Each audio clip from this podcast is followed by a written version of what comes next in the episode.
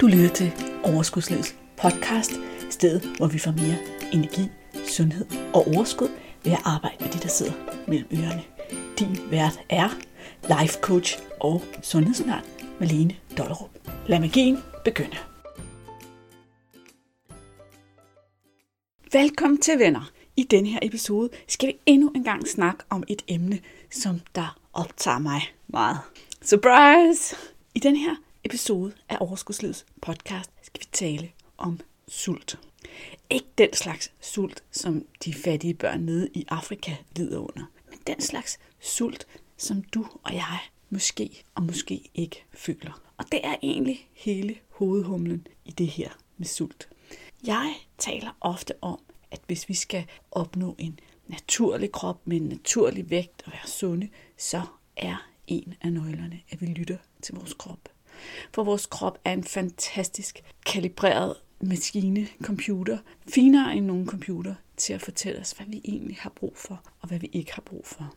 Og den første lille note i den her snak, det er selvfølgelig, at der er meget stor forskel på, hvad din krop siger, og hvad din hjerne siger, og hvad din hjerne fyrer afsted og ting og sager. Så de to ting skal selvfølgelig adskilles. Og jeg siger selvfølgelig, og det er ikke spor nemt, men det er kroppen, der har ret. Det er meget sjældent hoved. Okay? Det jeg oplever, når jeg har kvinder i coachingforløb, som gerne vil skabe et vægttab eller et sundere forhold til mad, det er, at de rigtig ofte bruger rigtig, rigtig meget energi på at tænke på mad og ærger sig over den mad, de har spist, og tænkt over, hvordan de skal spise rigtigt, og hvorfor at deres udfordringer med mad og søde sager og snacks, alt med kalorier, er så svære at løse. Og nogle af dem, de spiser faktisk alt det rigtige. Deres måltider er rigtig fornuftigt sat sammen. Så spørger jeg, okay, hvad sker der så, når du spiser morgenmad? Er du sulten? Hvad sker der, når du spiser frokost? Er du sulten? Og nogle af os kvinder, vi er faktisk ikke i stand til at svare på, om vi rent faktisk er sultne, når vi begynder at spise. Nogle af os, vi ved heller ikke, om vi er lidt med det, eller meget med det, eller har spist det, som kroppen havde brug for, eller bare har tømt tallerkenen. Eller jo, vi ved, at vi bare har tømt tallerkenen. Det er jo et kæmpestort problem, hvis vi skal lytte til vores krop, hvis den skal være den allerbedste signalgiver for, hvor mange kalorier du egentlig har behov for, så er du nødt til at kunne høre efter. Du er nødt til at vide, er du sulten? Er du mæt? Man kan sige, at det er step nummer et. For step nummer to er selvfølgelig at kunne stoppe, når du er mæt. Det er her noget af alt det mentale kommer ind. Men der er også en helt basal opmærksomhed på sult og mæthed, som uanset om du har den eller ej, så kan du i hvert fald blive inspireret til at blive endnu bedre til at lytte til den, hvis du allerede lytter til de her signaler. Basically så er vores samfund indrettet sådan, at de fleste af os vi spiser 3, 4 eller 5 gange om dagen på faste tidspunkter. Nogenlunde samme mængde mad hver eneste dag. Woot! Det er jo helt fjollet. Det er jo, det er jo tosset, venner. Prøv nu at høre, det er jo tosset. Ingen kroppe har brug for lige meget energi hver dag. Nogle dage har du rørt dig mere. Nogle dage har du faktisk været mere aktiv med din hjerne, hvilket også kræver energi. Nogle dage er der flere processer i kroppen, som skal håndteres. Andre dage er der overskud i din krop til måske bare at tappe lidt ind på det energilager, du har i forvejen. Så det er ikke meningen, at vi mennesker skal spise samme mængde mad hver dag. Vi finder bare kun ud af det, hvis vi rent faktisk navigerer efter de signaler, vores krop sender. Derfor vil jeg nu starte med at præsentere dig for et redskab, der hedder sultskalaen. Måske kender du det, måske kender du ikke. Det kan også se forskelligt ud fra sted til sted, hvor man nu øh, ser det, hvis man går ud og googler det, kan man finde forskellige eksempler. Men i min forretning, i min verden, der ser sultskalaen altså sådan her ud. Den starter på 0, og så går den 1, 2, 3, 4, 5, 6, 7, 8, 9, 10. Hvis du gerne vil have en pdf med sultskalaen, så har jeg faktisk lavet den som sådan en lille gave, der kan følge med det her afsnit. Så skal du gå ind i episodenoterne, og så får du adgang til et link, hvor du kan hente den her sådan, gave. Og hvorfor skulle du hente den? Det skulle du jo, fordi at du kan bruge den her sultskala til at lave nogle kopier af og tage frem, og så vurdere, i løbet af de næste par måltider, okay, hvor startede jeg, og hvor sluttede jeg? Men for at kunne gøre det, så skal du lige høre efter et par minutter endnu, for nu skal jeg fortælle dig, hvordan den fungerer. Midt på skalaen, der ligger femtallet. Femtallet betyder, at jeg er ikke sulten, jeg er ikke mæt, jeg er fuldstændig neutral i min krop. Hvis du så går ud til venstre, ud mod 0, der hvor, hvor vi starter, ude i starten, så betyder 0, at jeg er simpelthen så sulten, så det gør ondt i min krop, og så ikke kan tænke på andet end mad. Sulten river og flår i mig. Og så går det selvfølgelig opad, mindre, altså, hvor sulten bliver mindre og mindre voldsom. Og ved en to-tre stykker har du en god appetit og er klar til at spise. Så går vi over på den anden side af 5. Kommer over til 6 og 7. Her er du sådan tilpas mæt og har det godt og kan mærke, at du har spist og maven er fyldt. Og så bevæger du dig opad. Op på 10, der er du så mæt, at maven gør ondt, og kroppen siger, det her det er bare for meget. Måske har du det lidt dårligt, måske har du ondt i maven, måske får du lyst til at rulle dig sammen som en kugle, fordi du næsten ikke kan være i din krop, fordi der er så meget mad i kroppen. Det er 10. Hvis du ofte ender op på en 9-10 stykker, bare 9, så er der jo tale om decideret overspisning. Ikke på den her måde, at du spiser lidt for meget mad, hvilket jeg i virkeligheden også kalder overspisning, men den her sådan, mekanisme, som nogen har med at spise, spise, spise uden at stoppe. Det er ikke sikkert, at sultskalaen hjælper dig ret meget, hvis det her er din udfordring. Hvis det er noget, som du ender i rigtig ofte, at være op omkring 9 på den her sultskala, som jo så er op omkring meget midt, så vil jeg bestemt anbefale dig at finde en god coach, som du stoler på at få noget hjælp til at få arbejdet med det. Men tilbage til sultskalaen. Vores mål er altså i samarbejde med vores krop at finde ud af, okay, hvornår ligger jeg omkring to-tre stykker på den her sultskala. Når jeg gør det, er det tid til at fylde mad på. Når jeg så spiser, når jeg så er mæt, måske til 6, måske til 7, igen prøve sig lidt frem, så skal jeg stoppe med at spise. Det her lyder jo meget eksakt, når jeg siger 0, 1, 2, 3, 4, 5, 6, 7. Det er det selvfølgelig ikke. Det er et spørgsmål om, at du er klar til at være villig på at være lidt nysgerrig på din krop. Så når du begynder at spise, og du tænker, nu er jeg 6 mæt eller 7 mæt og stopper. Hvis du så opdager, at du er sulten virkelig hurtigt efter, så er der to knapper at skrue på. Den ene knap er at se på, hvordan dit måltid er sat sammen. Skal der lidt mere fedt, eller skal der lidt mere protein i det måltid, for at mætheden strækker sig i længere tid. Fordi det er ikke hensigtsmæssigt at være sulten øh, en til to timer efter du har spist. Du skulle gerne kunne holde dig lidt længere. Den anden er selvfølgelig at skrue en lille smule op for mængden. Men hvis du generelt spiser, så at du bliver mæt af noget, der ikke holder dig mæt ret længe, men er maven helt fyldt, så skal du måske igen overveje at gå tilbage til den med at putte mere fedt eller protein i måltiden. Og det siger jeg, fordi vi kan godt spise os spise en meget stor portion med noget salat og nogle, nogle grøntsager og noget meget sådan kalorielet, og få maven rigtig, rigtig fyldt, og så stadigvæk blive forholdsvis sultne hurtigt efter. Netop fordi, at det egentlig var så kalorielet. Og på den ene side er det jo en god idé at spise så mange grøntsager som overhovedet muligt. Det kan vi to kun blive enige om. Jeg er kæmpe fortaler for grøntsager. Det er jo sådan med grøntsager, at uanset hvilken forsknings materialer, man kigger på, så er der mange meninger om, hvor man skal spise, hvor meget korn man skal spise, hvor meget kulhydrat osv. osv. Men en ting kan de alle sammen blive enige om. Vi skal spise så mange grøntsager som muligt. Det er vores bedste garanti for at have det godt. Ikke? Men hvis du meget ofte fylder maven op til en følelse af, at du faktisk sidder omkring måske 8, 8,5, 9 stykker på den her mæthedsskala, fordi du er nødt til at spise mange grøntsager for at være mæt længe nok, så er du egentlig også inde i en uheldig rytme, fordi du igen hver eneste dag overhører din krop, og fordi du egentlig også udvider din præference for, hvor meget mad der skal være i din mave. Giver det mening? Så hvis du hver dag har et måltid, som er mega fyldt med grøntsager, så du er nødt til at spise et kæmpe stort måltid, og de to andre måltider, de er mere normalt sat sammen, så kommer du let til også at fylde maven lige så meget til de to andre måltider. Og så kan du godt opleve, at du har et vægtproblem, et kalorieoverskudsproblem, selvom du spiser mange grøntsager. Uh, nu håber jeg ikke, at du blev forvirret af det her, eller øh, følte, at det blev for kompliceret. Det er i virkeligheden ikke så kompliceret. Den vigtigste, vigtigste brik i det her, det er nysgerrighed på din egen krop. Det er at prøve sig lidt frem. Prøve det af. Prøve at være nysgerrig på, hvad sker der, når jeg gør sådan her? Hvad sker der, når jeg ender her på skalaen? Tag det som et lille forsøg at blive bedre til det her.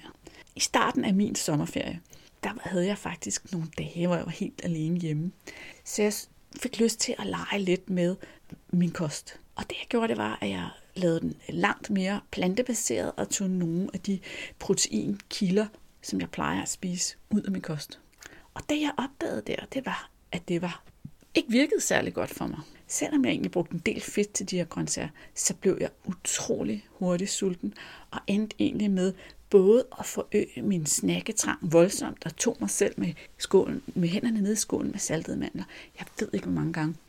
Og vågnede midt om natten, eller meget tidligt om morgenen, og var mega sulten. Så sulten, så jeg faktisk havde svært ved at sove videre. Og normalt så kan jeg faktisk godt gå i seng og være en lille smule sulten og sove ganske udmærket. Men det her det var faktisk voldsomt for mig. Det sker der ikke noget ved. Det var jo spændende, fordi det der skete var, at jeg lærte noget om mig selv. Jeg lærte noget om, okay, det her, det var for meget skruen på de her knapper. For mig fungerer min, min dag, min krop, mit liv bedre, hvis der er noget mere protein, animalsk protein i min kost. Og jeg nok aldrig er klar til at blive veganer. Når jeg siger det her, så skal du også vide, at jeg har absolut ingen meninger om, hvordan du skal sætte din kost sammen. Nogle vælger at spise vegansk, nogle vælger at spise sten eller kost. Inspireret vil jeg sige efterhånden, der er ikke så mange, der spiser rent sten eller kost mere.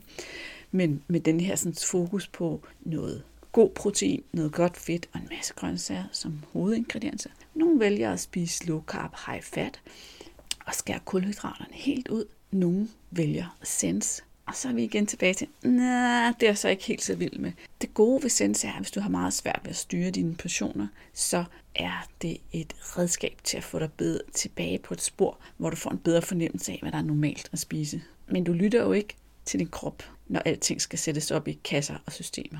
Du lytter til din krop, når du putter det på tallerkenen, som du har brug for, når du den ene dag spiser mere, og den anden dag spiser mindre. Jeg har det for eksempel sådan med, med kød, at den ene dag, der kan jeg spise to hakkebøffer, og næste dag, så får jeg et eller andet stykke kød på tallerkenen, og så kan jeg kun spise halvdelen af kødet. Ja, det er altså ikke samme proteinmængde, jeg føler behov for hver dag.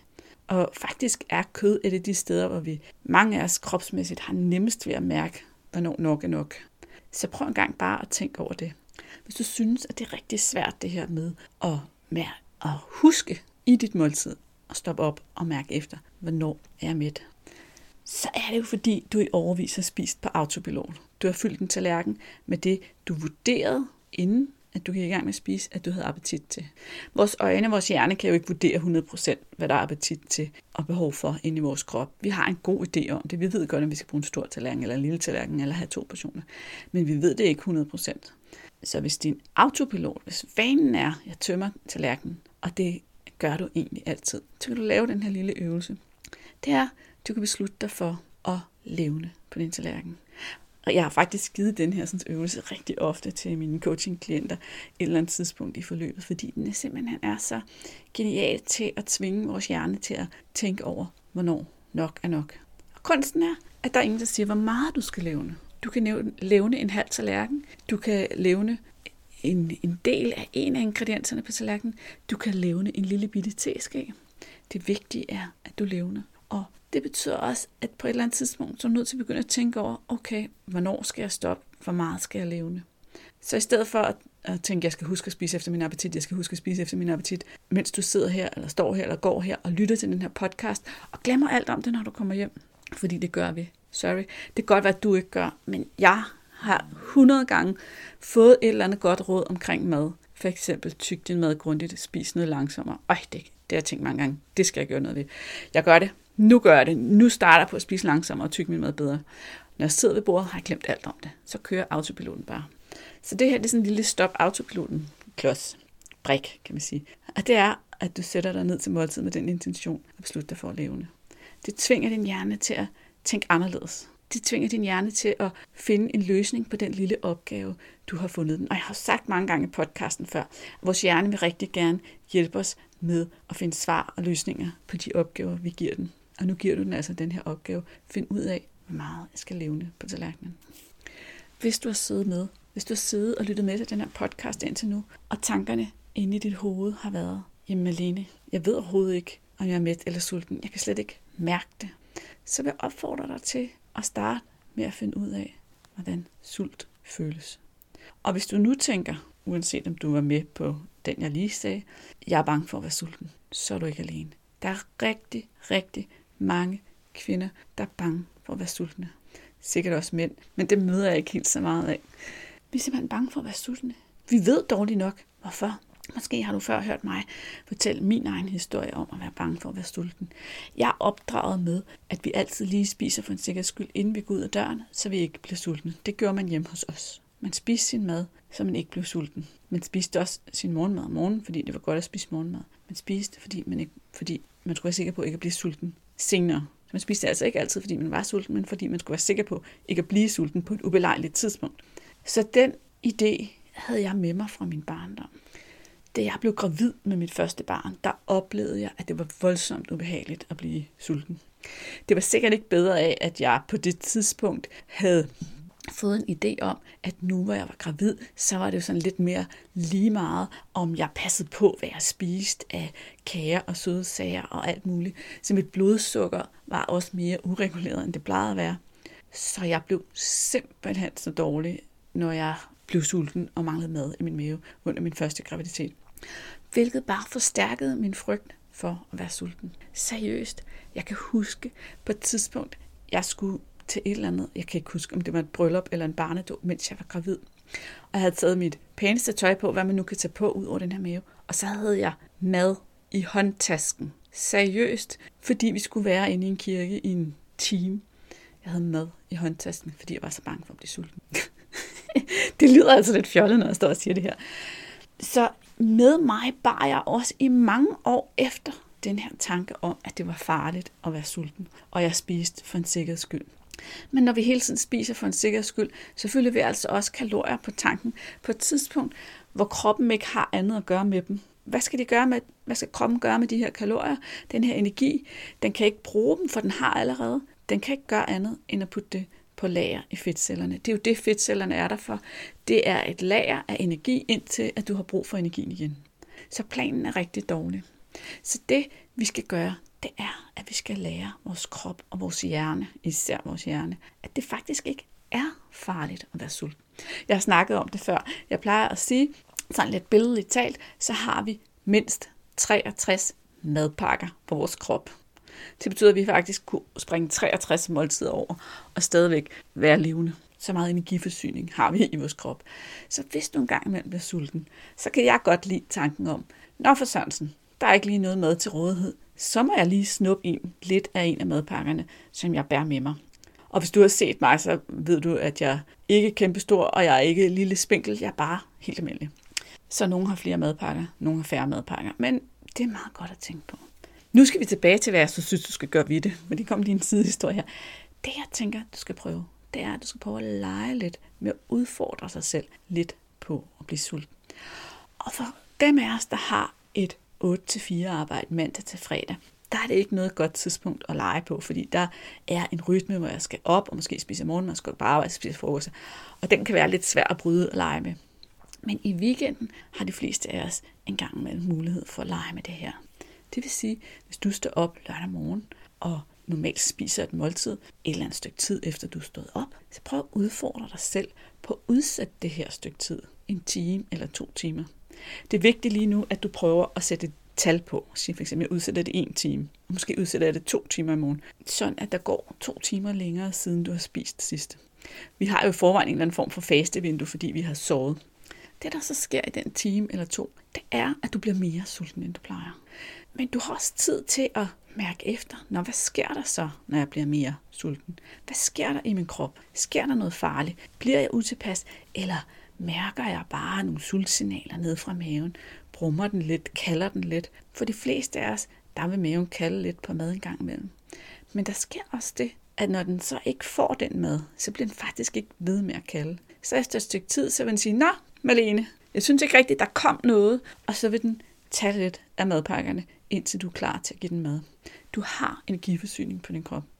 Det er kun, hvis du spiser meget kulhydrat ofte, meget kulhydrat baseret meget ofte, at det kan være et problem. Hvis din krop er så dårlig til fedtforbrænding, at den ikke kan finde ud af at tappe ned i depoterne, så kan det være mere udfordrende. Men igen, så er du jo nødt til at lære din krop det her. For hvis din krop kører rent kulhydratforbrænding og slet ikke kan finde ud af at tappe ned i fedtdepoterne, så er det en udfordring i sig selv, fordi så har du nul chance for at tabe dig, hvis det er det, du gerne vil. Men selv hvis du egentlig ikke ønsker at tabe dig, er det jo et problem at være så afhængig af mad. At man altid skal have noget til rådighed, fordi man aldrig har noget på lager, om så må sige. Men tilbage til det, som er normalen, nemlig at vores krop har rigtig nemt ved at hente energi fra kulhydrat, og noget sværere ved at hente energi fra fedtdepoterne. Den skal arbejde lidt mere for det. Jeg lavede engang et webinar om fedtforbrænding. Det kan jo øh, bestilles inde i Overskudslivets shop, Overskudsshoppen. Øhm, det er sådan en masterclass, hvor jeg fortæller en hel masse om, hvad der skal til for at lave fedtforbrænding i din krop. Men her der sammenlignede jeg det med, hvis kroppen skal hente energiforsyning fra de kulhydrater, du har spist, så er det super nemt. Så er det som at åbne køleskabet og tage maden ud af varmen og spise den. Hvis den skal hente energiforsyning fra fedtdepoterne, så skal den arbejde lidt mere. Så skal den have maden ud af fryseren og varme den op og tilberede den. Kan du se, der er lidt mere arbejde i det. Sådan er det også for kroppen. Sådan vil det helst have, at du bare sender noget ny mad ind, i stedet for, at den skal gøre sig besværet med at snupse det, som du har liggende i fedtcellerne. Huh, jeg føler, jeg er på vej en lille smule ud af en tangent her. Men lad os komme tilbage til den her sultskala. Min opfordring til dig i den her uge er altså, at du går på opdagelse i din egen sult. At du bruger ugen på at være en lille smule nysgerrig på, hvordan er min appetit egentlig? Hvor meget spiser jeg? Hvornår følger jeg min appetit, og hvornår følger jeg ikke min appetit? Er der tidspunkter på dagen, som gør, at jeg ikke lytter til min appetit? Det kan fx være om eftermiddagen, jeg er træt, men jeg er ikke sulten, så spiser jeg. Det kan også være, at der er et tidspunkt, hvor jeg er så sulten, så jeg ender med at overspise. Det kan være en hel masse. Men uanset hvad du opdager, så den her nysgerrighed, den vil helt sikkert give dig nogle interessante indsigter omkring dig selv, som du kan bruge fremadrettet. Så rigtig god fornøjelse med det. Og husk, at hvis du har spørgsmål, så elsker jeg at svare på dem. Hvis du har gode idéer til, hvad vi skal snakke om i podcasten fremadrettet, så vil jeg elske at høre fra dig. Og du må hjertens gerne komme ind i Facebook-gruppen Sund Kurs, hvor der altid er plads til spørgsmål og idéudveksling og inspiration. Vi snakkes ved i næste uge. Hej hej. Ej, inden jeg slutter podcasten helt af, så vil jeg gerne dele noget med dig. Det er en idé, jeg har fået, og det fører jeg ud i livet nu. Hvis du lytter til den her podcast inden den 26. august 2019, så er du inviteret med på Faste Challenge. Den 26. august og ugen frem, altså den sidste uge i august, afholder jeg en faste challenge i en lukket Facebook-gruppe. Det foregår ved, at man kommer ind i den her gruppe, og man får besked via Messenger. Vil du med, så går du ind og taster overskudslivet.dk-faste i din browser, så kommer du ind til sådan en messengerbesked, og så sker resten helt automatisk. Det faste challenge går på, det er at lave faste vinduer, hvor du undværer mad i 12, 13, 14, 15, måske helt op til 16 timer ad gangen. Helt praktisk, så har jeg selv gjort det på den måde, at jeg har spist min aftensmad, og så har jeg lukket køkkenet indtil der er gået det antal timer, jeg har ønsket at faste. Det betyder, at mange af timerne jo foregår om natten, mens jeg ligger og sover, og gør det meget nemmere. Når vi ligger og sover, faster vi jo alle sammen hver eneste nat, så vi forlænger bare vinduet. Formålet med den her challenge er at gå lidt mere på opdagelse i sin egen sult, og lære den at kende og mærke, hvad der sker, når man er sulten, og man ikke besvarer trangen. Og også bare vide, at det er noget, du kan, hvis der er behov for det. Og at det er sådan dem, som for eksempel faster efter 16-8-princippet, lever. Du er inviteret til at lege med. Det bliver noget med lige så stille at bevæge sig ind i det, og der vil være nogle livestreams, og vi kan hæppe på hinanden.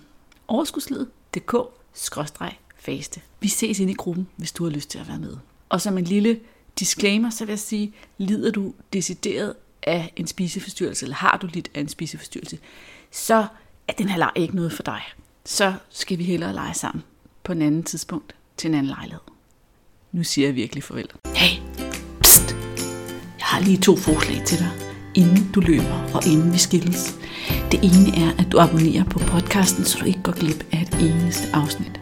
Og det andet er, at du smutter ind på overskudslivet.dk-uvaner og henter den guide, jeg har lavet, der giver dig ni eksempler på uvaner, der ødelægger og saboterer dit vægttab. Vi høres ved i næste uge.